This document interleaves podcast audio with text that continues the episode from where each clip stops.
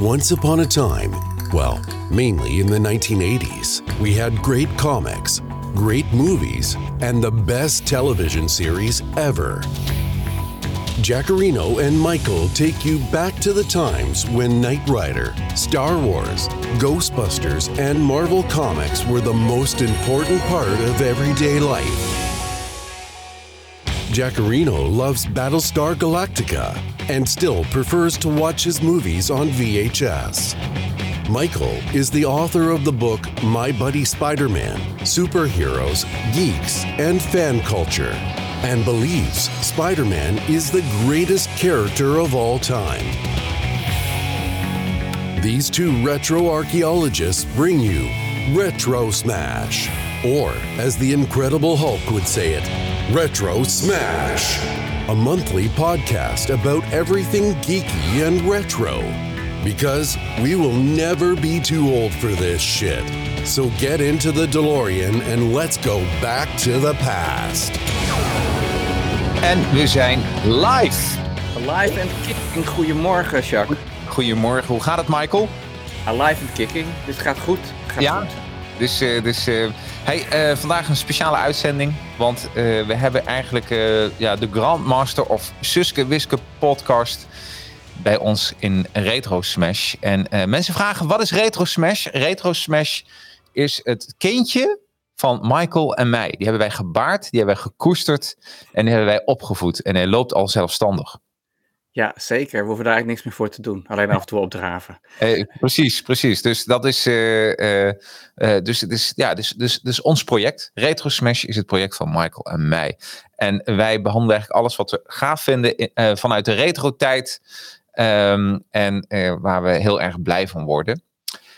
En ja, deze keer heb je mijn pleziertje gedaan, eh, Michael. Want eh, ja, Suske Wiske heb ik eigenlijk door Marvin Lancel ontdekt.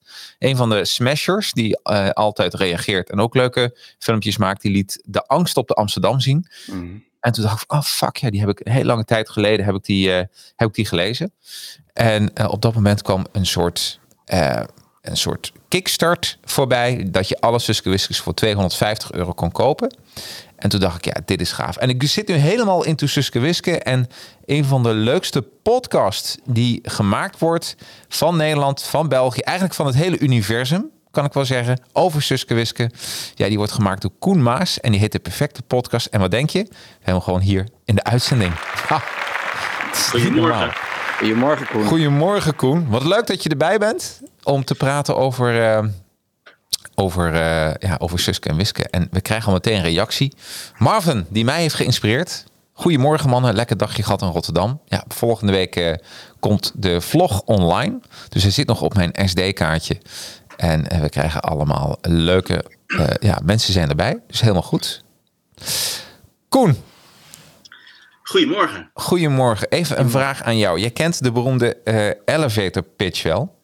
Zou jij jezelf eh, kunnen voorstellen in een soort minuut dat we samen in de Suske en Wiske ja, lift zitten en we gaan omhoog en zeggen Koen, vertel eens wat over jezelf. En op dat moment zegt Koen, Ken je nog dat moment dat je vroeger met je ouders op weg ging naar opa en oma en dat je op de achterbank zat te wachten totdat die lange, lange rit voorbij was? Voor mij was het dan altijd troost of redding eh, op de hoedenplank. Want daar lag een grote stapel rode boekjes. En die zie je hier achter in mijn kast ook liggen, of staan. En die rode boekjes die zaten vol met avonturen die mij door die hele reis naar opa en heen eh loosten. En, en, en mee op avontuur namen naar de meest gekke plekken in de tijd en over de hele wereld. Eh, namelijk de avonturen van Suske en Wiske. En die waren zo kleurrijk en glansrijk dat ik daar door gebiologeerd raakte. En dat heeft me, eh, eh, nou, goed mijn hele jeugd bezig gehouden. In mijn studententijd heb ik het laten liggen. En toen ik op een gegeven moment dacht, ik moet weer iets doen om mezelf weer uit te dagen en te prikkelen op het creatieve vlak, dacht ik, laat ik eens een podcast maken over iets waar ik heel veel van weet. En dat bleek de, perfecte podcast te, te, te worden. nou, ik vind het nu alweer een applaus waard. En dan willen we ook natuurlijk wat meer weten over jou. Eh, van ja, wie, wie eh, eh, eh, je bent ermee begonnen met de perfecte podcast. Ehm, en ik moet zeggen, ik heb alle afleveringen geluisterd natuurlijk. Want niets is zo lekker. Ik ben echt een podcast voorvechter om lekker met een podcastje eh, in je oren te luisteren terwijl je de hond aan het uitlaten bent of in de auto zit. Of uh, ja, dat is gewoon echt helemaal geweldig. Um, ja, en, en Koen, hoe kwam jij op het idee om een podcast te maken over Suske en Wiske? Um, ik luisterde zelf, luisterde ik altijd de um, uh, grote Harry Banning podcast van Gijs Groenteman. Ja. En uh, daar, daarin gaat hij zo diep in op het oeuvre van, uh, van een componist die we allemaal kennen als een grote grijze geitenbreier. En als de, de liedjeschrijver voor Annie M. G. Schmid. Maar er zat zoveel liefde en um, eer van zijn werk in, in, in die gesprekken die hij voerde met, met, met, met componisten, met tekstschrijvers, met mensen die Harry Banning goed hadden gekend. Ja, dat, dat triggerde bij mij het gevoel van dit kan ook heel goed met die rijke geschiedenis van Suske en Wiske. Want dat bestond bijna 75 jaar op dat moment. Um, dus ik dacht, ja, laat ik, laat ik nou eens kijken of ik dat ook kan doen voor, uh, voor mijn jeugdheld. En, en de, de man die mijn jeugd kleur heeft gegeven. Ja. Dus zo ben ik een beetje op, die, op, op dat pad beland. En ik, ben, ik heb uh, 14 jaar bij 3FM of bij de publieke omroep gewerkt. Dus Radio 2, 3FM. Altijd achter de schermen. Dus er, er was wel een liefde voor audio op die manier. Dus ik dacht, ja, laat ik dat gewoon benutten. Ja. En kijken of ik daar, uh, daar iets moois van kan maken. Maar je maakt ook... En inmiddels... Sorry. en je maakt echt een podcast. Uh, je gaat ook naar mensen toe. Je gaat de mensen interviewen. Uh, het is een soort, soms een soort hoorspel. Sterker nog, je maakt ook hoorspellen in je podcast. Ja, ja ik wil dat het wat rijker is dan alleen maar een, een kletscast. Zeg maar. het moet, het, mijn ambitie is ook om hier gewoon beter in te worden en meer mee te kunnen dan alleen maar de technische kant. Ik vind het leuk om het redactioneel wat, wat, wat uit te diepen en het qua klank iets mooier te laten zijn dan alleen maar een, uh, een, een, gesprek aan tafel. Ja, ja. Hey, wat heb jij met uh, Suske Wiske Michael? Heb je er wel nou, iets mee of niet? Op dit moment niet. Uh, eigenlijk. Uh, ik, ik, las het als kind natuurlijk. Uh, en Koen heeft ook een podcast gemaakt over de poppenserie. Nou ja, goed, dat was eigenlijk voor mij de grote Suske Wiske doorbraak, zoals bij heel veel mensen. Ik ga het liedje nu niet zingen, maar het zit nog steeds in mijn kop. ofwel een vriendje van mij op school maakte ervan Suske opwisken, want die had waarschijnlijk de glunderende gluren gelezen. Maar dat even tezijde. dus uh, dus dat eigenlijk. En jarenlang uh, gedacht, ja, Suske en Wiske, dat doe ik niet aan. Dat is die, die clichématige reeks uit België. En toen werd ik stripjournalist en toen kwam de Halve Havelaar kwam uit in de tijd. En uh, de parool, het Parool wilde daar wel een stuk over hebben, want ze hadden een presentatie ook in Amsterdam. En uh, de schrijver, Peter van Vught uh, heet hij geloof ik, was daarbij. en um, een acteur, Peter Faber, die, die was er ook nog van alles over aan het vertellen toen. Want die speelde weer Max Havelaar in de film Max Havelaar. Dus die had ook natuurlijk iets met de halve Havelaar. En... Um, toen ben ik eigenlijk, uh, want ik kreeg van standaard opeens ook Suske en Wiske albums opgestuurd. Toen ben ik ze weer gaan lezen en dat waren de moderne albums. En ik denk, oh, dit is eigenlijk wel een hele leuke reeks. En ze hebben er leuke dingen mee gedaan, uh, vind ik. Ook nog steeds hoe ze het doen. En toen kwam Amoras ook, um, van uh, Cambrai en Legendre. En ehm, Amoras is met grote PR-campagne ook wel gelanceerd. Tot en met de het graf van Suske, of van Wiske moet ik zeggen, op het Museumplein hier. Wat ik een zeer uh, bad taste kind of campagne vond. Maar dat even tezijde, we hebben misschien zo meteen over. Uh, het, het gezeulen met uh, striplijkjes, daar hou ik nooit zo van. En je weet toch dat ze niet echt dood is. Maar ik vond wel Amoras een bloeiende, boeiende manier om uh, Suske en Wiske op een andere manier te laten zien. Hè? moderner eigenlijk. En, en dat soort dingen. En toen kwam ik in de Willy van de Steen jury ook nog eens een keer. En toen ben ik op, het, uh, op de studio geweest uh, van, de, van, de, van de Steen uh, Studios. Samen met Helena, die was dan de soort van voorzitter van de jury. Dat was leuk om Helena van de Steen te ontmoeten. Dus als stripjournalist ben ik weer ermee in. Het is een heel lang antwoord. De rest van de podcast geef ik alleen maar antwoord. Nee hoor, ik houd het kort. maar um, dus het is eigenlijk wel toen wel weer teruggekomen. En, uh, en ook gewoon dat je beseft van ja, het bestaat al zo lang, want het is gewoon goed. En uh, het, het, spreekt heel veel mensen aan, want het is gewoon kwaliteit. En eigenlijk uh, ben ik opgegroeid met Paul Geertsen albums, denk ik vooral. en, maar ik vind het nieuwe team, hoe ze het doen, vind, vind ik ook goed, weet je wel. De, ja. de tekenaar Luc Morgeau en, en Peter, die doen, die doen... Het is gewoon knap dat je anno 2022 Terwijl we Netflix hebben, Spotify en allerlei andere afleiding. Dat er überhaupt nog steeds vier keer per jaar, denk ik, een nieuw album uitkomt. En nog al die extra dingen ook. Dus ik denk, ja, het is een instituut wat we toch moeten koesteren. Hè? Dat is eigenlijk het antwoord. Ja.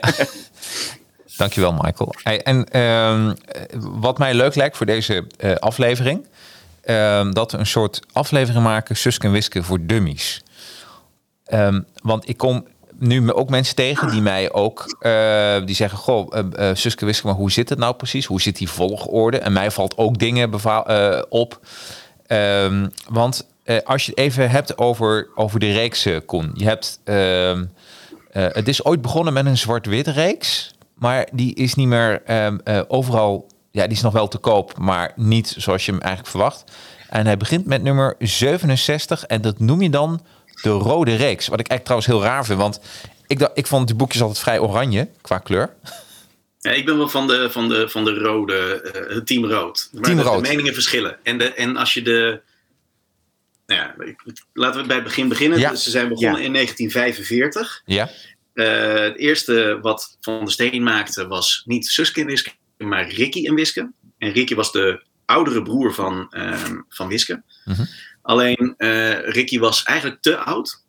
Het was niet geloofwaardig dat, uh, dat zo'n oude jongen, zeg maar, hij was 16, 17 denk ik, misschien wel 18. Ja. En dan een heel klein zusje daarnaast. En dat zij dan nog samen avonturen zouden beleven, dat was niet heel geloofwaardig. En bovendien, hij leek ook heel erg op um, Kuifje. oké. Dus toen, was, toen is er besloten van, nou ja, laten we hem uh, eruit schrijven. Dat hebben ze vakkundig gedaan in het tweede album op het eiland Ameras. En um, vanaf dat moment, het, het, dat album kwam uit in 1947, vanaf dat moment uh, is het, zeg maar, Suske en Wiske en zijn de boekjes met een rode kaft. Die zijn, dat is doorgegaan en dat was allemaal Vlaamstalig. Op een gegeven moment kwamen er ook Nederlandse versies van, van die albums. En toen werden er dus twee reeksen simultaan uitgegeven. Ja. Dat was niet heel handig, maar dat hebben ze nog een hele tijd doorgevoerd. Op een gegeven moment werd dat dan samengevoegd, werd het één reeks. En uh, was er ook een extra, waren er steunkleuren uh, bijgekomen, dus toen kreeg je de twee kleuren reeks. Was het niet meer dat het alleen een pagina in het blauw en een pagina in het uh, bruin-rood was. Ja. En toen hebben ze eind jaren 70, 1976, kwam de vier kleuren druk. En toen kreeg je zeg maar dat de verhalen volledig in kleur waren. En dat is eigenlijk vanaf de Poenschepper, nummer 67, is dat zo geweest. En ze zijn gewoon niet opnieuw begonnen met nummeren, maar ze zijn door gaan tellen. Oh. En ze hebben de voorgaande 66 uh, albums, hebben ze weer verwerkt in de reeks verderop. Vandaar dat Ricky en Wiske is nummer 154. Ja. Terwijl dat het allereerste album is geweest. Maar die, ja, dat is ook een soort van vullertje uiteindelijk. Ja, ja. Ja, wel bizar. Ik vind het bizar dat ze dat zo hebben gedaan. Want Dutch Gamer vraagt ook ja. waarom niet gewoon bij nummer 1 begonnen, zeg maar weer. Ja. Kijk, wat ik vind, het, hoe je het vertelt is heel logisch. Alleen omdat ze daarna de oude albums opnieuw hebben uitgebracht. Ja, het, is, het is inderdaad best wel verwarrend. Maar ja, het leuke is aan Suske Wissen, je kan natuurlijk gewoon elk album loslezen van wat daarvoor is gekomen eigenlijk. Dus het maakt niet zo heel veel uit. Nee. nee. En heel af en toe dan zit er nog wel een kleine ja, crossverwijzing in, in voorgaande albums. Wat heel grappig is bijvoorbeeld dat uh, de Sissende Sampan zit in de reeks voor het album waarin Crimson wordt geïntroduceerd. Maar Crimson komt al wel voor in de Sissende Sampan. En verwijst ah. ook naar het rijmende paard waarin die voor het eerst uh, ten tonele verschijnt. Ja. En dus een van de redacteuren bij Suske en Wiske was Quentin Tarantino, begrijp ik? Ja, precies. Ja, niet, niet, goed op zitten letten wat dat betreft. Ja, ja ik gebruik daar zo'n Wikipedia-pagina voor. Waar ik dan precies zie wanneer uh, de echte chronologische volgorde is wanneer dingen zijn uitgegeven. En het zit allemaal in kolommen weergegeven. Zie je ook wanneer uh, uh, helemaal in het begin. Want soms zie je een oud nummer. Die bijvoorbeeld op nummer de vierde, die als vierde is uitgegeven. Dan later in de rode reeks verschijnt. Dus ik ben nu echt die lijst aan het afwerken met lezen. sommige vind ik moeilijk om doorheen te komen. En uh, dan trakteer ik mijzelf weer uh, op een wat nieuwere. En zo wissel ik het een beetje af. Ja, die, wat vooral leuk is aan, die, aan de oudere albums, is als je het leest in de context van de tijd waarin het is uitgegeven. Ja. Dan, dan krijg je veel meer een idee van, van de, nou ja, de, de, de, de, de grapjes die erin verwerkt zitten en de, de, de onderliggende maatschappelijke ja, sneren die er worden uitgedeeld. Ja. Daar was Van der Steen namelijk erg mee bezig. Als je het album De Koning Drinkt erbij pakt. Wat, Briljant album. Ja, maar het is echt kort na de oorlog. En dat is, dat, dat is eigenlijk een soort van gebaseerd op de koningsstrijd die er op dat moment in België speelde. Omdat eh, eh, de toenmalige koning had, nou ja, een heel verhaal, maar die, die had zich zeg maar, ehm, die wilde niet aftreden. En de ge- regering eh, wilde eigenlijk eh, dat het meer een, een democratie werd. Hij wilde toch geen afstand doen van de troon. En daar was echt een, een, een, strijd was daar gaande. En daar had Van der Steen een uitgesproken mening over. En dat liet hij heel erg doorschemeren in dat album. Maar als je dat nu leest en je weet dat niet, dan is het gewoon een geinig Suske Wiske album. Maar Precies. Ja, die, sub, die subtekst, eh, subtekst die haal je er niet uit. Eigenlijk is het dus tijd. Jullie hebben net die hele mooie box allebei waarschijnlijk gekocht. Of in ieder geval Jacques. Maar dat zou nog een keer moeten met annotaties erbij inmiddels. Want je moet, eh, waarbij je gewoon een pagina hebt voor mij wordt aan het einde van het album of aan het begin voordat het verhaal, waarbij de historische context wordt uitgelegd.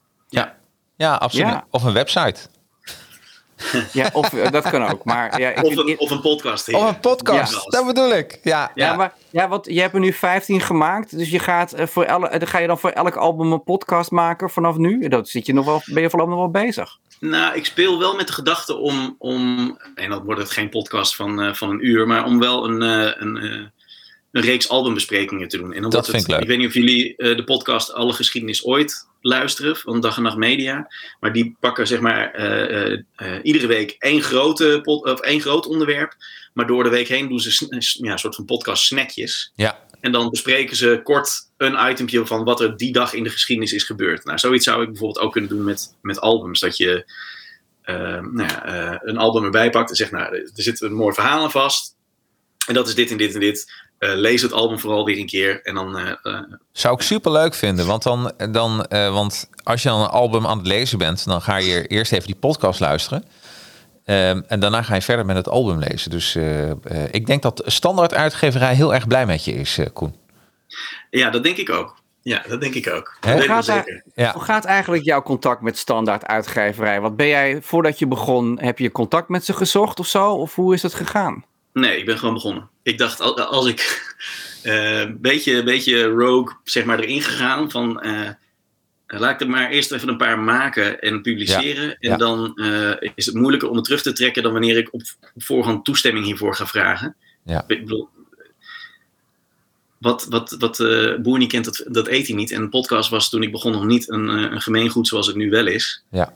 Dus ik dacht, geen slapende honden wakker maken. Eerst maar eens doen. En het was ook gewoon puur uit, uit fanschap en liefde voor de strip. Dus daar zat ook geen kwaad in. En de, ik ben ook niet, weet je, ik ben niet de meest kritische hierin. Ik probeer het wel eh, nog steeds op een voetstuk te plaatsen. Gewoon omdat ik het leuk vind om die strip de, de, de aandacht te geven die het in mijn ogen verdient. En ook om te kijken of je mensen weer kan enthousiasmeren ervoor. Ja. Eh, dus ik heb, ik heb hen niet benaderd, maar dat kwam ja, al vrij snel. Eh, gewoon over en weer. Ik heb contact gezocht, ook om. ik wilde graag Charles Cambrai spreken. Eh, nou, die heb ik via zijn socials benaderd. Maar ja, dan wil je toch ook een prijsje weggeven? Kan ik wat albums? En ook Charles was heel enthousiast. Of is heel enthousiast. En die wilde heel graag meer. Die zag eh, veel potentieel eh, in, in, in, in wat ik doe. En wat ik ook op socials er allemaal mee doe. Ehm, dus die bracht mij al snel in contact met iemand van de uitgeverij. Van hey joh, jullie moeten eerst contact hebben en sparren. En als je leuke ideeën hebt, gooi ze vooral die kant op. Nou, Ja. Zo heb ik sindsdien redelijk wat contact met ze. Ja, precies. En- En ze zijn er wel blij mee, begrijp ik. Want voordat onze uitzending begon, hadden we het eigenlijk over de PR van Suske en Wiske of het gebrek daaraan. Toch wel. Hmm. Hè? We hadden het net over Amoras, is wel groot aangepakt. Maar over het algemeen eh, wordt het niet echt hoog van de toren geblazen als er weer een nieuw album eh, gelanceerd wordt, toch? Hoe zie Nou, jij dat? Dat, wat, mij, wat, wat mij opvalt daarbij is dat er voornamelijk de Nederlandse markt eh, eh, een beetje wordt overgeslagen met, met, met goede, goede uitingen, zeg maar. Dus België wordt, er zijn exposities, er zijn ehm, speciale bijeenkomsten. eh, en, in Nederland hebben we dat over het algemeen eh, één keer per jaar met de fameuze fanclub. En er zijn heel veel stripbeurzen waar, ook van alles en nog wat te doen is, maar echt marketinguitingen rondom Suske Wiske. Ja, daar valt nog een hoop te halen in mijn ogen. Ja, want het gekke is, ik heb wel begrepen dat eigenlijk Suske en Wiske op een gegeven moment populairder waren in Holland dan in België. En dat is gekomen onder andere door die poppenserie volgens mij. Dat was het soort omslagmoment. Ja. Dus is het misschien luiheid? Dat ze denken, nou, die, die, die domme Hollanders kopen het toch wel. dus, Nee, dat is het niet. Maar ik, ik- er, er is natuurlijk een hele hoop gebeurd bij uitgeverijen in, eh, in eh, Nederland en België de afgelopen jaren. De strip was, heeft daar wel wat klappen opgelopen en dat, dat gaat nu een stuk beter. De graphic novel komt op. Mhm. Of komt op, is, is, is al gearriveerd moet ik zeggen. Want eh, als je nu een, eh, een, een goede stripwinkel binnenkomt, dan, eh, dan staat daar wall-to-wall ook een, een, een, groot scala aan, aan graphic novels. Maar ja, voor Suske en Wiske in Nederland, ja, er is een, een, een fusie geweest tussen twee grote uitgeverijen in België. Jommeke is erbij gekomen, FC de Kampioenen is groot in België. Ik denk dat er ook, ja, het zal ook met mankracht te maken hebben aan hun kant. Ja. ja, Ja. ja. Ja, dat zal het zijn, ja. Eh, Ja, is, is, is het misschien even leuk? We krijgen heel veel vragen binnen voor Koen. Eh, dat we een paar vragen even eruit, eh, want een paar mensen die wachten al een tijdje op een eh, vraagstelling. Dus wel even leuk dat we dat begonnen. Ehm, even kijken. Ehm, als ik het even hier zie. Oh ja, eh Maaike vraagt: zitten er ook verborgen grapjes of Easter eggs in Suske en Wiske albums? Nou, dat zal wel, maar kun je ergens eentje, een paar noemen die je top of mind komen, Koen? Poeh, ehm, ja, dat hangt een beetje vanaf wat je in een Easter egg eh, ziet. Want er zitten natuurlijk heel veel verwijzingen en grapjes naar de actualiteit zitten erin. Ja. Ehm, even kijken, ja, wat is een goede. goede... Nou, dit, dit is even een, eh, Nee, even- een daar- dichtklapper. dus- het is zoveel Ja. dat je ga graven en je komt het vanzelf tegen, zou ik zeggen. Ja. Het is echt. eh, Even googlen. Dat is eh, misschien Ja. even. Hey, dan ehm, even kijken. Krijg ik hier ook een. Even kijken. Oh ja, deze is van Marvin. Leuke vraag. Wat is een van je waardevolste items van Suske Wiske, Koen? Ehm, dat hangt er een beetje vanaf of je het eh, eh, financiële waarde toekent of eh, emotionele waarde. Want Oh ja. ik ben zelf eh, een, een, een, een beetje, voor mij is bijvoorbeeld oh, dit een eh, tekening, ingelijste Oh, tekening van laat- emotionele ik, waarde. ik maak je even wat groter. Oh, van, eh, van, eh, van Wiske. Ja, van Wiske met, de, met, het, ehm, met korte mouwtjes. Dus het jurkje eh, is aangepast. En dit is eigenlijk de restyle naar de beruchte restyle waarbij ze eh, een, een kort broekje kreeg en een tanktopje. Ehm, en dat werd toen eh, niet goed ontvangen. Oh. Dat was begin, begin 2000. En toen hebben ze het weer teruggedraaid. Ja. Eh, en dit was zeg maar de eerste keer dat het aan het publiek werd getoond. Was, werd deze tekening gemaakt voor het Jeugdjournaal. Ja. En die, en die werd daarna geveild. En die heb ik toen gekocht. En- Maar, Oh. daar zat een mooi gesprek aan vast met Paul Geerts op dat moment. En, Ja. Wauw. En mogen, we vra- mogen we vragen, eh, en ik ben niet zo van etiketten, wat heb je ervoor betaald? Dat durf ik je echt niet meer te zeggen. Nee, maar het- dat, dat was destijds was het. Nou, wat zal het zijn geweest? 150, 200 euro. Oh, oké, dus gulden. Gulden. Ja, het gulden nog. De gulden tijdperk. Dat was nog net het gulden tijdperk. Ja. Ja, oké, op zo'n manier. Ja.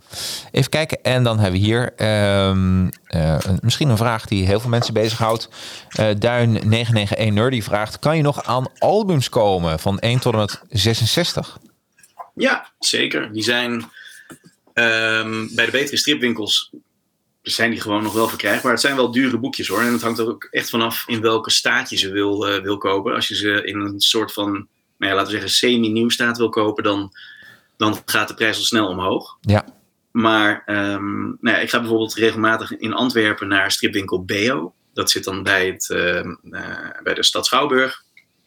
En eh, dat is een prachtige winkel. En die hebben gewoon geregeld, hebben ze stapeltjes daarvan liggen. En dan nou ja, kost het je 50 euro voor, voor een album. Oké, Maar dan, dan heb je dit soort boekjes. Pak er even. ja, leuk. Koen pakt even uit zijn kast even een, een collectors item. Oh, de kaartendans. Ja, geweldig. Ja, Maar dat, dit, dit is dan alweer wat meer met zo'n oranje kaft waar je het over had. ja. Ehm, Dat was eigenlijk samen met Efteling Elfjes een van mijn favoriete albums. Kaartendans Ja. en de Efteling Elfjes. Ja. Ja, dit is dan ook zo eentje. En het leuke is, daar zie je dan ook nog de, oh, de oude achterkanten op. Dus de. Wauw. Ik haal hem heel even uit. Er zit nog wel een leuk verhaal aan vast, nu ik het dan toch deze erbij pak. Ja. Ehm, je ziet het vliegtuig op de cover. Ja. Nou, die zit eh, ook in het album. En dan zit er nog een wolken, wolkenzeetje achter. En die Oh, heeft Van even Steen letterlijk nagemaakt van deze eh aanzichtkaart. Dit KLM had een vaste, Oh. Vaste tekenaar in dienst, een meneer Van Heusden. Ja. En die tekende eh, die schilderde, tekende allerlei eh, eh, afbeeldingen van, van KLM-vliegtuigen op, op allerhande plaatsen. En die heeft hij dan nou ja, nagemaakt. Staat in dit album. Maar wat doet oh, Gerbe Valkema in het recent uitgekomen hommagealbum De Vroom Vroom Club? Ja. Heeft hij ook exact dat vliegtuig getekend. Niet wetend dat dat dan al een kopie van een kopie was. Oh, wat goed. Oh, dat wist hij ook niet. Nee, nee, wist hij niet. Oh, dat is dan wel heel cool. Ja, even kijken hoor. Ja, hier zie je hem dan in het klein Ja, weer. ja. Oh, wat goed. Ja. Ja, een geweldig album trouwens. Ja, het was een fantastisch album. Ja. Ik heb voor Hey. de, de luxe versie daarvan heb ik het eh, achtergronddossier mogen schrijven. Oh, wat dus- leuk. Hey, Hey, Koen. Ja. Ja. We hadden het net over, je had net die tekening laten zien van de cosmetische aanpassingen van, eh, van Wiske. Ja, En ze heeft natuurlijk tegenwoordig is ze de puberteit ingeschoten. Dus ze heeft wat eh, welvingen op een bepaalde plek. Wat we borsten noemen normaal gesproken. Maar het zijn getekende lijntjes. Dus, hè? Maar dat even tezijde. Hoe Ja. kijk jij aan als Wiske expert tegen dat soort cosmetische aanpassingen? Want de layout van de pagina's is ook wat gemoderniseerd. Hoewel ze nog steeds rekening houden met het feit dat het moet voorgepubliceerd worden in de krant. Dus je hebt hè, twee stroken of, eh, of Ja. twee helften zeg maar, van de pagina. Hoe kijk jij daar tegenaan? Ja ik, ik vind dat alleen maar goed. Je moet wel met je tijd meegaan. Dat, dat deed Van der Steen in principe ook. Ja. Als je kijkt naar eh, de Wiske uit 1945 en de, de Wiske uit 55 en 65, dan zie je daar ook al eh, eh, enorm veel verandering in. Uh, Jerommeke, die, die, die eerst als een soort oermens werd neergezet, later werd gecultiveerd en uiteindelijk nou ja, ook in een driedelig kostuum in de strip verscheen. Kijk, dus even een Dus nee, ik- moderne Ja, precies. Ja. Ja, dat zie je. Ja, ik vind het ook mooier geworden. Ik, vind, ik ben heel blij met de nieuwe, met Ja. de nieuwe eh, lijn die ze hebben ingezet. Dat is eh, Wout Schoonis. Dat is een van de tekenaars uit het team. Die heeft de, de designs gemaakt voor, ehm, eh, voor de nieuwe, de nieuwe de stijl, zeg maar. Die je nu ook achter Jacarino ziet. Ja. Ehm, ja, ik vind dat heel knap gedaan. Ik vind dat heel mooi. En dat, daarmee ook weer een soort van toekomstbestendig. En het, het verschilt natuurlijk ook van de Amoras-reeks. Eh, Amoras is echt voor, voor ons. Hè? Voor, voor, voor oudere lezers die wel iets meer spanning en sensatie en eh, geweld en, en, en, en seks misschien erin willen. Nou ja, dat is allemaal, dat komt daarin aan bod. En de huidige reeks is echt, mijn kinderen vinden dat weer leuk om te lezen. Ja, Ja, Oh. ja precies. Nou, ik, ik ben het met je eens. Het is ook goed. want Als je het niet moderniseert, dan haken de jonge lezers af. Ja. Denk ik. En- ko- kon er vroeger dan ook meer? Ik bedoel, eh, eh, de koning drinkt, zit ik even aan te denken, dat eh, de koning echt op buik, op bed ligt en dat Wiske bij hem komt. Ja, je moet gewoon meer bier drinken. Daar komt gewoon, je moet gewoon alcohol nuttigen. En, en, en op dat moment is die koning eh, laveloos en is zijn, zijn leven wordt een stuk prettiger omdat hij nu alcohol drinkt. Of een van de albums die mij verbaasde was De Vliegende Aap. Waar het woord nigger toch ook in voorkomt. Ehm, ehm, en het heeft te maken met het tijdsbeeld. Maar ehm, heb, heb jij in de laatste versies nog wel eens iets ontdekt dat je denkt van... hé, hey, dat is wel gedurfd? Ehm, nou ja, eigenlijk wel. Eh, de, oh, moet ik goed zeggen, de Fluitende Olifant. Dat is een album Ja. wat vorig jaar is uitgekomen. Begin vorig jaar volgens mij. Daarin, wo- daar, daarin wordt gehint of gespeeld met het thema homoseksualiteit.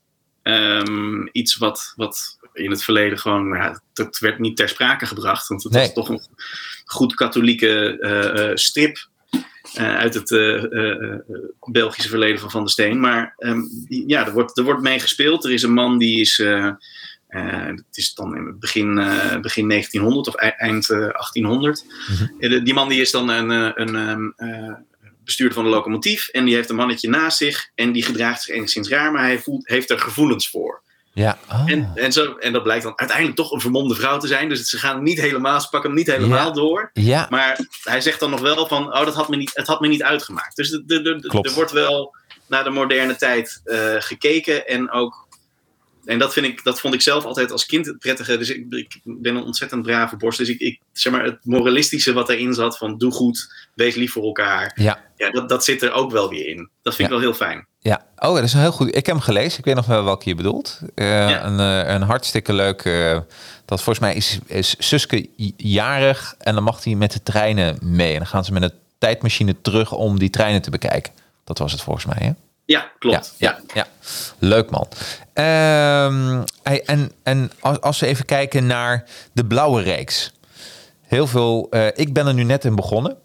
Ik moet zeggen dat eh, ik- vind de tekeningen prachtig en ik vind de verhalen geweldig.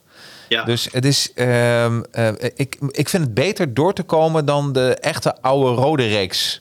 En dan heb ik het over die tijdlijn. Hè? Ja, ja. Ik denk, en Hergé had wel de vinger in de pap eigenlijk hierin, hè? deze reeks, in die blauwe reeks. Ja, zeker. Ehm, het, het zit zo. In 1949 ging eh, Van der Steen werken voor het tijdschrift Kuifje. Ja, Oh, je had ook ja, precies. Het Spaanse Spook was het eerste album wat hij daarvoor tekende. Hij wilde Ja. heel graag een eh, grotere afzetmarkt voor zijn strips. Ja. De populariteit in, eh, in, in, in Vlaanderen was e- enorm. Maar ja, dan beperk je je tot het eh, Nederlandstalige gedeelte van een land wat al niet heel veel inwoners heeft. Dus hij wilde heel graag Frankrijk ook veroveren. En daarvoor was het tijdschrift Kuifje, eh, of Tintin, was dan eh, eh, de stap daar naartoe. Ja. Hergé was niet heel erg gek op de tekenstijl van Van der Steen. nee? Hij vond het te, te, te, te, te Vlaams, te boers. En, en hij was zelf toch wel redelijk van de gegoede burgerij. Dus hij wilde dat, eh, dat, dat de strip wat werd aangepast. Wiske mocht niet het, eh, het eh, eierkopje, kapseltje, maar moest keurige krulletjes in de nek. En eh, Sidonia was te, te, te volks, dus die werd eruit geschreven. Jeroen werd achterwege gelaten. Ehm, dus, en het speelde zich ook af in, in, in Zuid-Frankrijk. Lambie woonde aan de Côte d'Azur. Ja, En, eh, maar goed, eh, Van der Steen deed de concessies heel graag, want het leverde hem eh, een, een, een, ook een Franse reeks op. Hij kon de, zijn, zijn gewone albums ook gaan uitbrengen. En, eh, en dat legde hem geen windeieren. Dus er zijn heel veel eh, oude tijdschriften van Kuifje waarin, eh, waarin de verhalen eh, worden aangeboden. Dat heeft hij Oh. tien jaar heeft hij dat Ja. gedaan. Ja. En, eh, en, en daarna was hij eigenlijk was hij er e- zelf wel op uitgekeken. Hij vond het eh, te, beklemmend en hij wilde eh, toch wat vrijer te werk kunnen gaan. En na zijn reis met ehm, eh, Maria Rosseels, dat was een, een, een journaliste.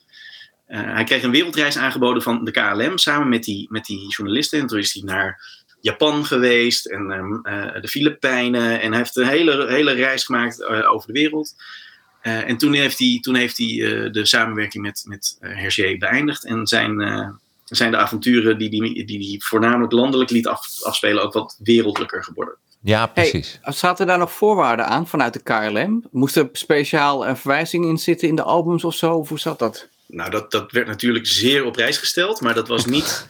eh, eh, eh, dat, daar is verder, naar mijn weten, contractueel niks over vastgelegd. Alleen, ze wisten dat natuurlijk als geen ander te bespelen. En hij heeft, en dat had Paul Geerts trouwens ook, een soort lifetime free pass gekregen. Dus moet je ergens naartoe. hier heb je een, een, een, een stoel en, en een heerlijk glas champagne voor tijdens de vlucht. En eh, veel plezier. Wat, goed. en dus een beetje ook, je zag ook in uh, Suske Wiske albums eh, welke auto uh, Paul Geerts of sowieso van, de van, de Steen, van de Steen reed, hè? Ja, ja als je, zeker in de blauwe reeks, dan zie je hem altijd in een Citroën Traction Avant rijden. Ja. Uh, zo, dat is zo mooi, met, met van die grote wielkappen eroverheen, zo schitterende, ja. schitterende wagen.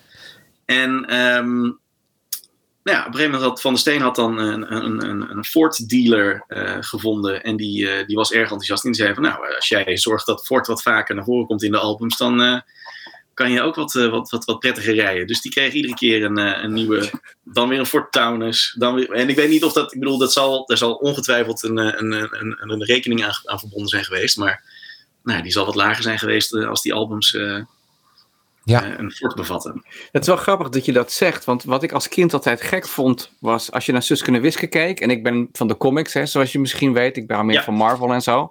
Ja. En, uh, en maar, hoewel mijn Europese strippassie is dan eerder Lucky Luke, denk ik.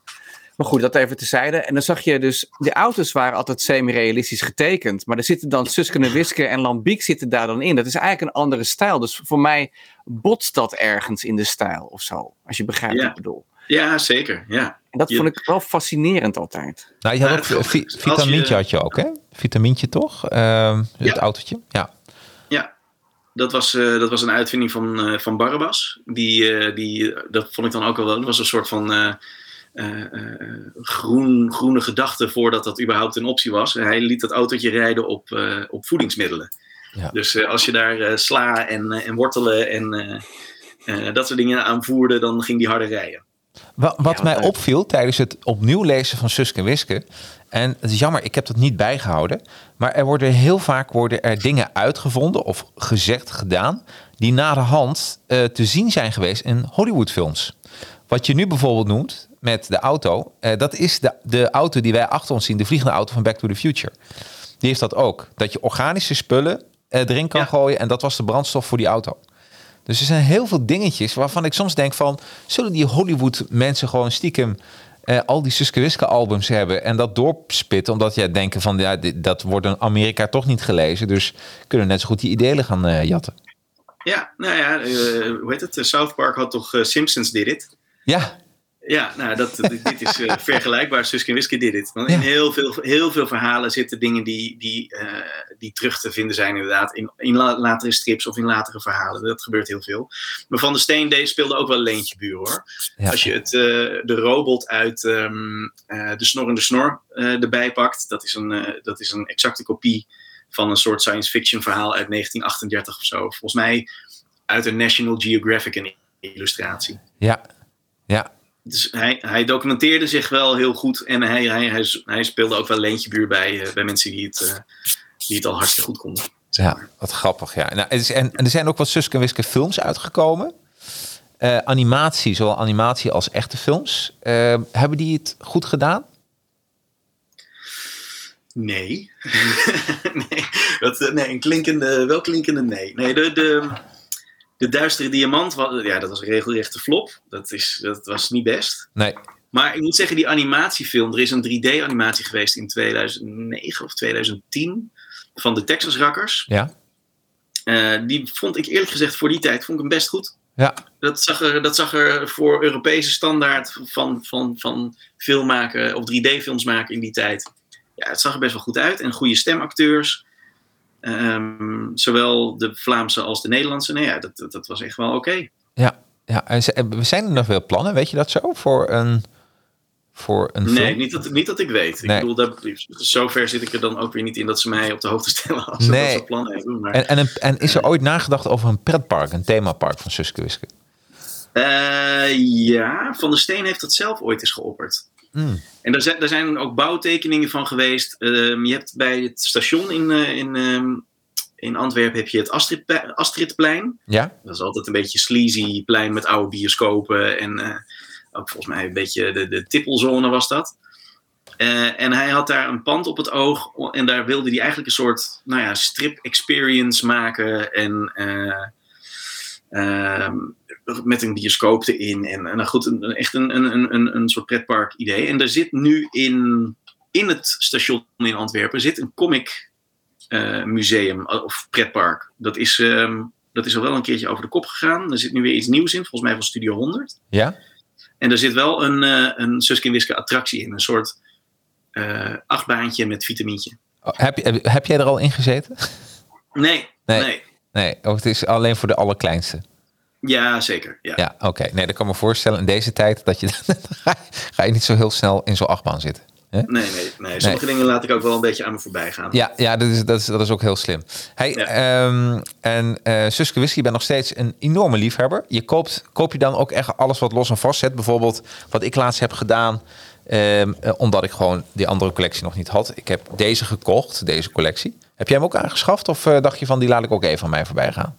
Ja, ik, ik, ik koop niet alles. In Nee. die zin, eh, het gaat mij om de verhalen. En Ja. je kan eh, hetzelfde verhaal in zes verschillende kafjes kopen. Ja, Dat doet me niet zoveel. Ik vind het dan wel leuk om zeg maar zo'n oude nog een keertje aan te schaffen. Of eh, mijn favorieten uit die reeks. dat is leuk, ja. Maar die hoef ik ook niet allemaal te hebben. Het gaat mij echt om de verhalen. En als er een, een nieuw verhaal bij komt, of er duikt iets, iets op uit een oud en grijs verleden, vind ik dat leuk. Maar omdat er zoveel. Het is, vijf, het is 75 jaar geschiedenis. Dat betekent ook dat er gewoon meerdere generaties zijn opgegroeid met die strip. Ja. En iedere generatie heeft zo zijn favoriete verhalen en eh, ook zijn favoriete merchandise. Want er zijn dingen uitgekomen in onze jeugd. Het kwartetspel bijvoorbeeld. Ja. Ik weet niet of jullie dat nog kunnen herinneren, maar er was een periode in de jaren tachtig dat je niet naar een kinderverjaardag kon zonder dat dat cadeautje werd, als cadeautje werd gegeven, dat kwartetspel. Ik heb het Eh. nooit gezien. Heb jij het gezien, Michael? Kwartetspel? Ja, wel gezien, maar we hadden het niet thuis volgens Nee, mij. hè? Nee. Dus, ehm Het is dit kwartetspel. ah, Van ja. Jumbo. Oh, ja, precies. En daar zitten, nou ja, dit soort kaartjes in. Oh ja. Ja. Oh, ik vind, Nou ja. ja. perfect. Dat is echt heel goed. Is er ook een sus, ooit een Suske Wiske Monopoly uitgekomen? Ja, die heb ik ook. Kan ik je alleen niet laten zien. Die staat Nee. in een kast ergens buiten handbereik. Ja. Ja, dat, soort, dat soort dingen. Er zijn. be- bedenk het en het is er gemaakt. Zeg maar. Van. eh, nou, ik kijk even over mijn schouder. Ik zie eh, een, eh, een zadelhoesje eh, voor op je fiets. eh, eh, kaartspelen, dobbelstenen, t-shirts, glazen. Vooral dit is heel bekend. Ehm, Oh ja, die, Oh ja. Ja. ja, die weet ik Albert nog. Heijn, Albert Heijn had begin jaren, of eind jaren 80, begin jaren 90 hebben ze een aantal keren eh servies uitgebracht. Bordjes, ontbijtkommetjes, nou, je kan het zo gek Noem het bedenken, zoals theelepeltjes.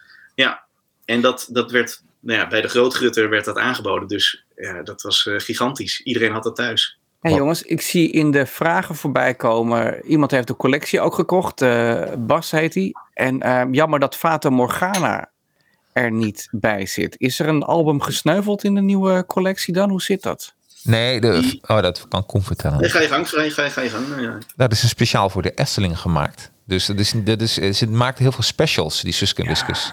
En dit is één special. Maar dat dacht ik dus ook. Maar eh, en op een gegeven moment ging ik kijken op Marktplaats. En ik zou die week ook naar de Efteling gaan. En iedereen een tip. Ga gewoon naar de Efteling, want daar kun je hem kopen. Nou, als je aan het eind van de, de Fata Morgana bent geweest, heb je zo'n winkeltje. Daar kun je hem gewoon kopen. Kijk, Ja, dus dat is... zo eh, zit dat. En er kwam nog een vraag voorbij, een kwartier geleden zo'n beetje, naar de wat maakt het nou... Ja, we moeten eigenlijk al eens even terugbladeren, want ik parafraseer nu. Maar waar, wat maakt het nou zo bijzonder dat het... Wat, maakt, wat, wat, wat, wat verklaart het succes voor de reeks? Volgens mij was dat de vraag ergens die Ja. voorbij kwam.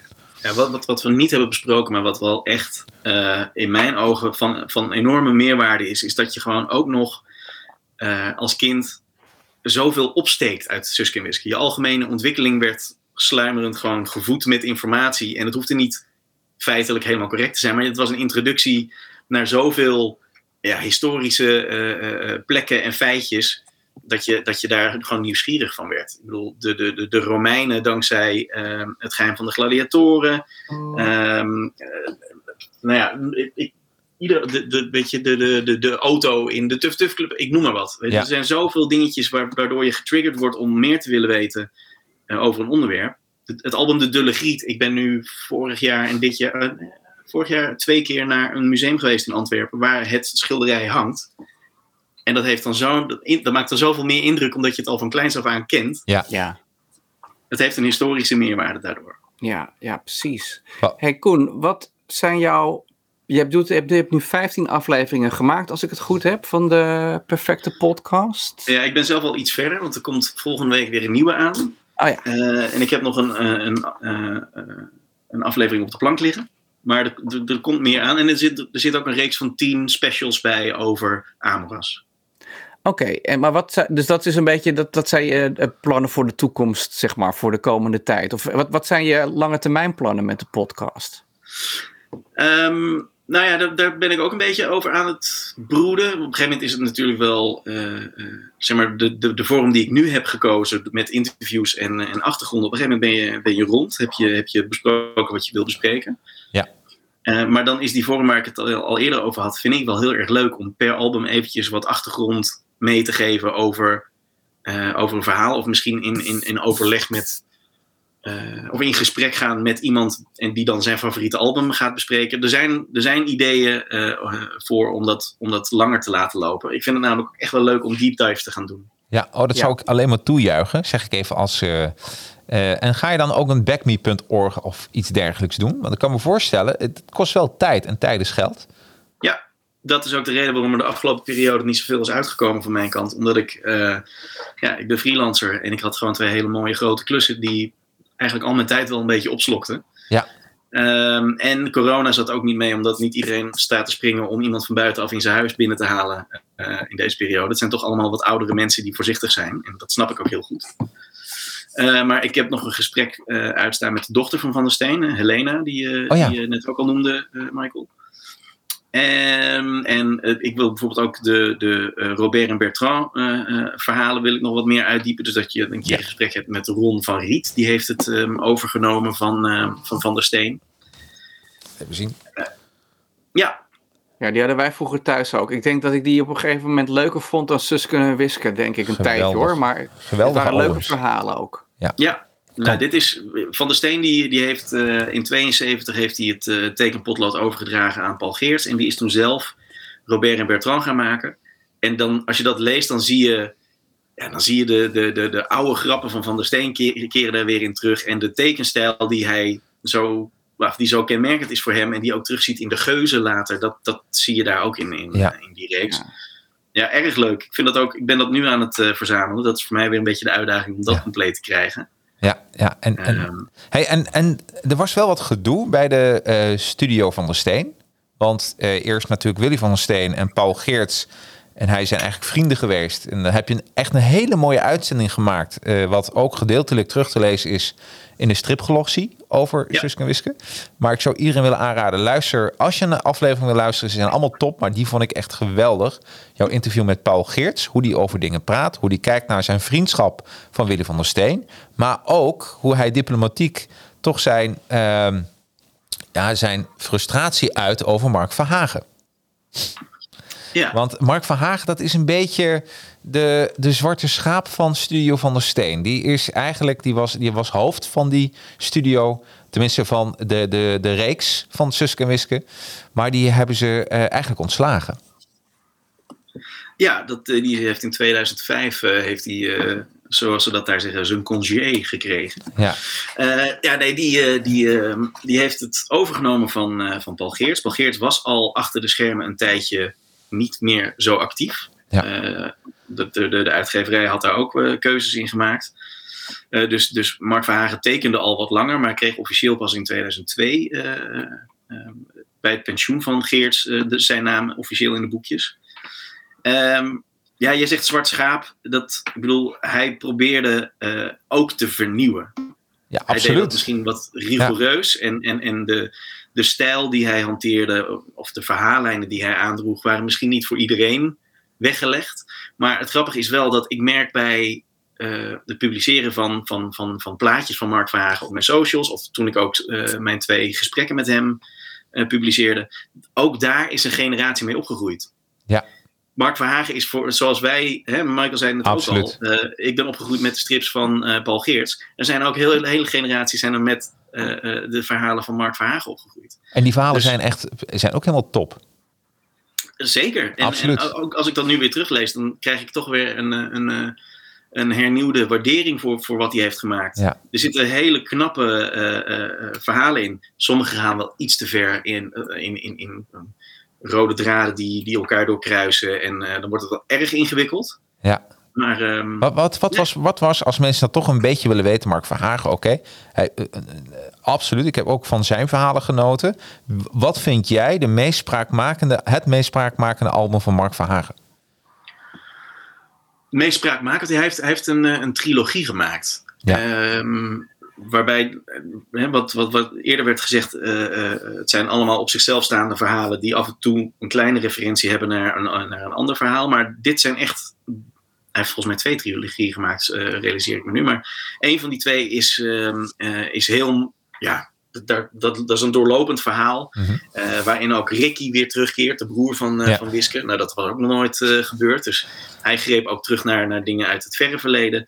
Ehm, erg ingewikkeld. Het was, het was een soort, eh, soort Lord of the Rings, Tolkien-achtig eh, verhaal.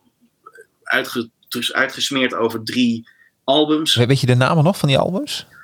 Heilig Bloed, Ja. eh, De Fleurige Floriade en De Gevangene van Prisonov. Maar het kan zijn dat ik nu van de twee trilogieën er een aantal door elkaar haal. Dat zijn, ze hebben ook wat verwantschap met elkaar, her en der.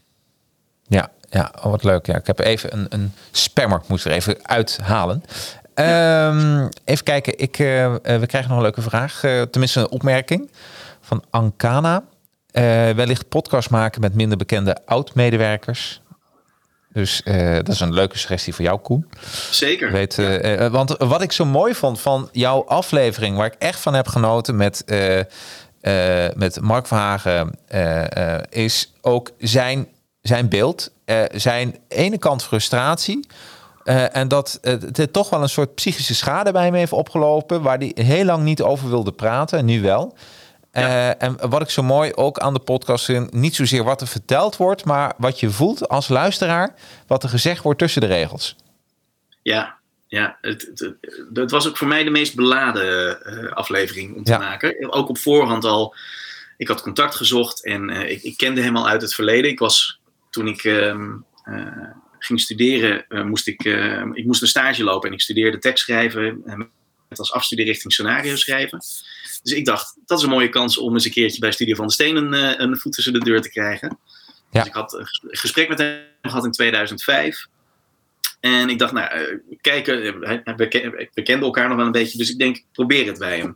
Ik merkte zoveel weerstand al op voorhand van, nee, ja, ik ben nu druk bezig met van alles nog wat, eh, probeer het later nog maar een keer. Hij schoof het steeds voor zich uit. Ja. En nou, de, de aanhouder wint, ik, zonder al te opdringerig te zijn. Ik, ik wil dat graag doen, maar als het niet lukt, dan lukt het niet. Ik bedoel, zo, zo, zo is het ook. Maar ja, zonder hem vond ik het verhaal wat ik wil vertellen niet compleet. Had ik ook, als ik Paul Geerts niet had gehad aan het begin van de reeks, dan had ik überhaupt deze hele podcast niet gemaakt. Nee. Dat, is, iets- dat, dat zijn onontbeerlijke sprekers. Ja, wat ik echt, echt geweldig vond, ook de, eh, de relatie, dat vond ik ook wel mooi om te horen, maar ook een beetje vreemd. De relatie tussen Paul en Willy, eh, eh, Paul Geerts en Willy van der Steen, is het waren eigenlijk hele goede vrienden, maar toch met een afstand.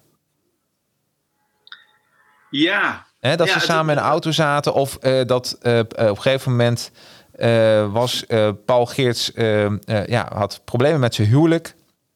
En werd Paul Geerts op vakantie gestuurd naar Amerika met de zoon van Willy van der Steen.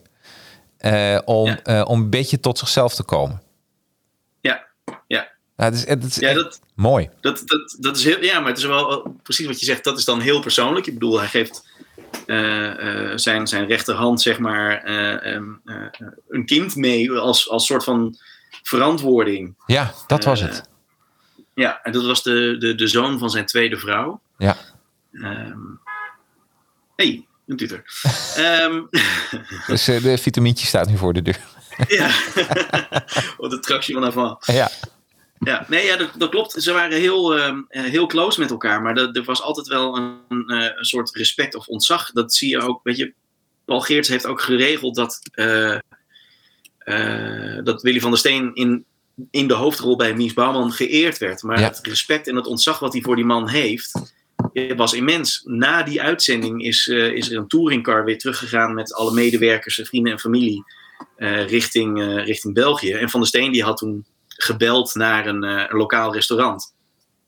Van, gooi de deuren open, het maakt niet uit dat het, eh, het was 10 uur, 11 uur. Eh, er moet gekookt worden en er moet gefeest worden met, met, met deze groep mensen. En Paul Geertsen is toen niet meegegaan.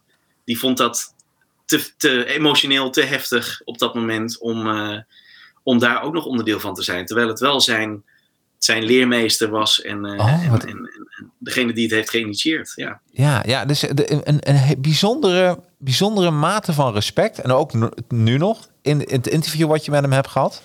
Ja, eh, Ja. Dat hij eh, niets dan goeds heeft. En ik denk, hij is natuurlijk eh, Paul Geerts dan van de oude stempel. En, en misschien had hij hetzelfde respect wel verwacht van Mark van Hagen naar Paul Geerts toe. En dat is een beetje het gevoel wat ik een beetje kreeg. Waarden en normen en noem het maar op. Ja, ja. Ja, en dan, dan, dan eh, in Mark Verhagen gaat toch nog een soort eh, rebel, punker, eh Ja. tegendraadse eh, man schuil. En, eh, en eh, dat, dat is Paul Geert zeker niet. Nee, nee, nee. Ik vond het. Ik vond. Ik zou iedereen willen aanraden. eh, Luister die twee afleveringen ook. eh, ehm, eh, krijg je echt een goed gevoel van. ehm, wat dat was voor jou het summum, hè, Koen? Om hun twee voor de, voor de, ja, voor de microfoon te krijgen. Ja, zeker. Ja, en, en Paul Geerst, dat vind ik dan wel heel leuk.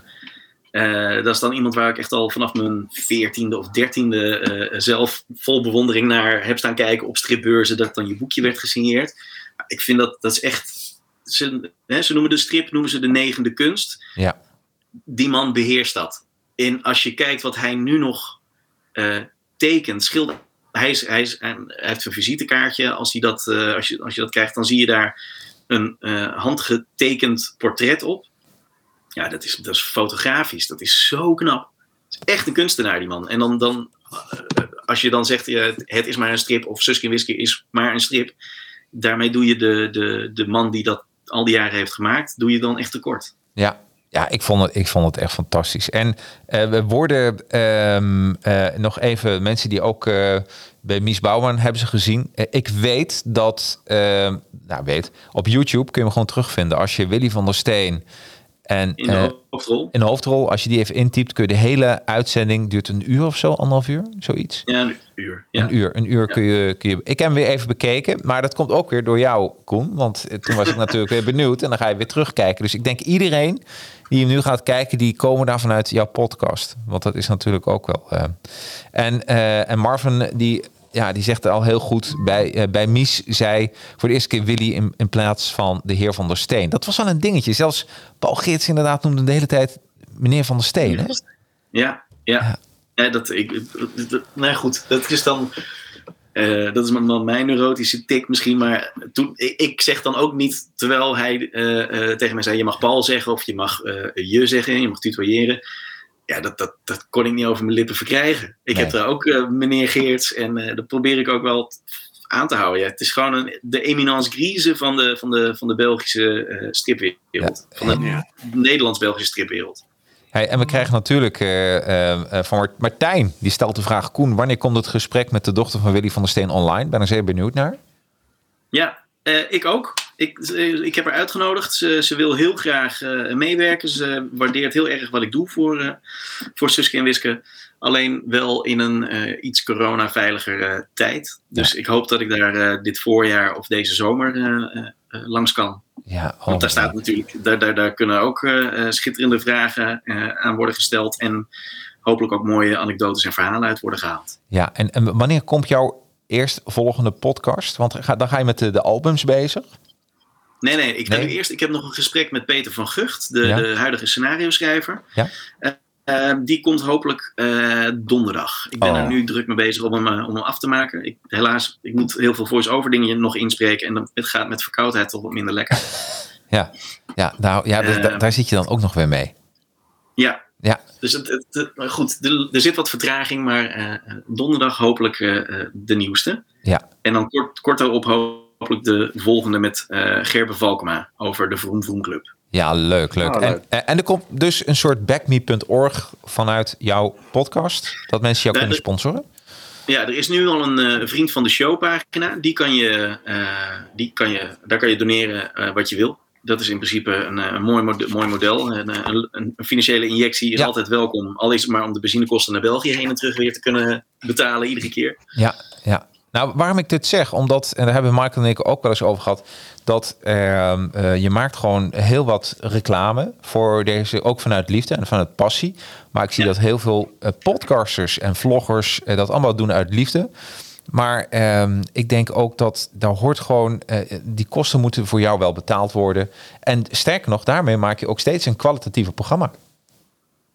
Zeker. Ja, hoe meer tijd ik. Kijk, dat is ook de reden dat ik dat erin stop. Ik, ik, ik, ik hoop daar iets meer uit te kunnen halen. eh, zodat ik iets meer tijd eraan kan besteden. Ja. De reden dat ik, eh, dat ik eh, de afgelopen tijd ook niet veel heb gepubliceerd. is ja, dan moet, de schoorsteen moet toch roken. Dus dan gaat dat, dat gaat gewoon voor. Ik heb ook betaalde podcasts gemaakt voor, eh, voor eh, grote podcastbureaus. Ja. ja dan, dan blijft Suske en Wiske eventjes eh, het hobbyproject. Ha, absoluut. En dat, dat is dus ook heel normaal. En leuk. Bas Lanters zegt, dank voor deze stre- stream, heren. Ik heb Suske Wiske herontdekt dankzij jouw podcast, Koen. Dank. Nou, dat is, Ja, tof. dat is toch geweldig. Ik denk dat je dit gewoon moet uitprinten, moet vergroten... en als poster moet sturen naar standaard uitgeverij. Want ik denk, ik, denk dat er heel veel zijn die door jou weer podca- eh, dit ontdekt zijn. Ik heb het door Marvin weer herontdekt. Maar door jouw podcast is een soort katalysator geweest... dat je het denkt van wauw, er zijn, er zijn meerdere eh, eh, eh, mannen van mijn leeftijd... die dat gewoon geweldig vinden. En, Ja. en het is gewoon echt weer sinds... Nou, de laatste keer dat ik Suske Wiske las was ik 11 of 12, weet ik veel. Maar het is weer op mijn radar gekomen. En je ziet ook dat het, het, het is gewoon een, een strip... waar je als volwassene weer andere grappen ontdekt... En, en ook soms hele curieuze dingen dat je denkt van... Dat, dat, dat heb ik nooit gezien of dat wist ik helemaal niet. Easter egg, Ja. Oh, waar we het straks over hadden. ja. Eh, schiet me nu te binnen. Dat komt ook hierdoor. Ehm, het album De Perenprins, nummer 181. Daarin zit een... ehm, ja, dat is nerdy, I know. Eh, maar ehm, daarin zit een, eh, een, een plaatje. Daar zie je Wiske dansen bij een Bedouinentent. Ja. En dan zingt ze Take Me To The Matador. En dat is een liedje van Garland Jeffries uit die periode.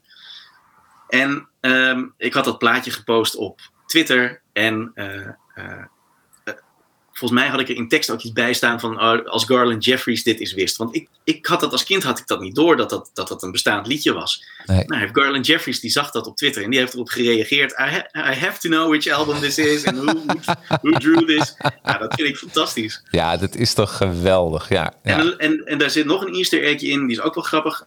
In die tijd had, ehm eh, god weet je nou, de, de president voor Reagan, ehm,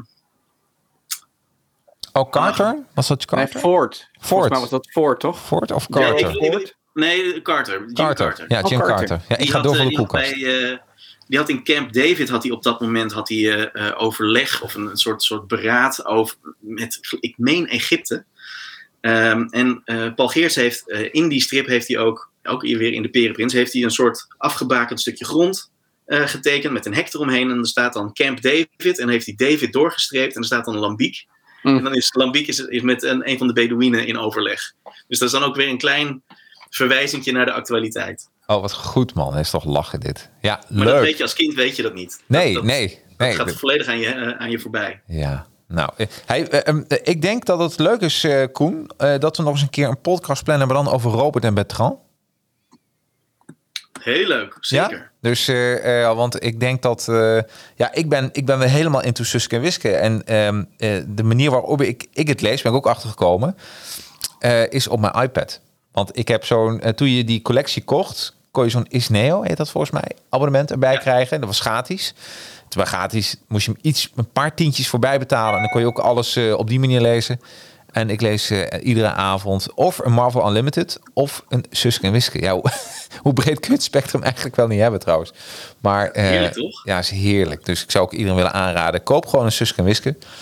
En, eh, en geniet ervan. Hey, ben, ik, ben ik wat vergeten, jongens? Nou ja, ik kan er wel even doorgaan hoor, daar niet van. Er zijn, kijk, voor mensen die meer willen weten over Suske en Wiske dan alleen maar de verhalen lezen, zijn er prachtige boeken. Zoals eh, deze, Parel. Oh, Hier staat alles in. Dat is eh, Studio van de Steen, een chroniek van een, van een legende. Eh, en dat, dan krijg je eigenlijk de verhalen van alle medewerkers. En, maar vanaf 1947 tot aan de dood van Van der Steen staat hier echt het hele verhaal in. Oh, geweldig. En er zijn nog heel veel mooie andere boeken. Die heb ik hier achter staan. Moet ik even kijken welke kant ik op moet draaien. Ja, hier. Ja. Dit zijn de bibliografie en de biografie geschreven door Peter van Hooijdonk in 1995. Schitterend boek, heel rijk gedocumenteerd. Eh, ook de, de biografie van Paul Geerts is aan te raden.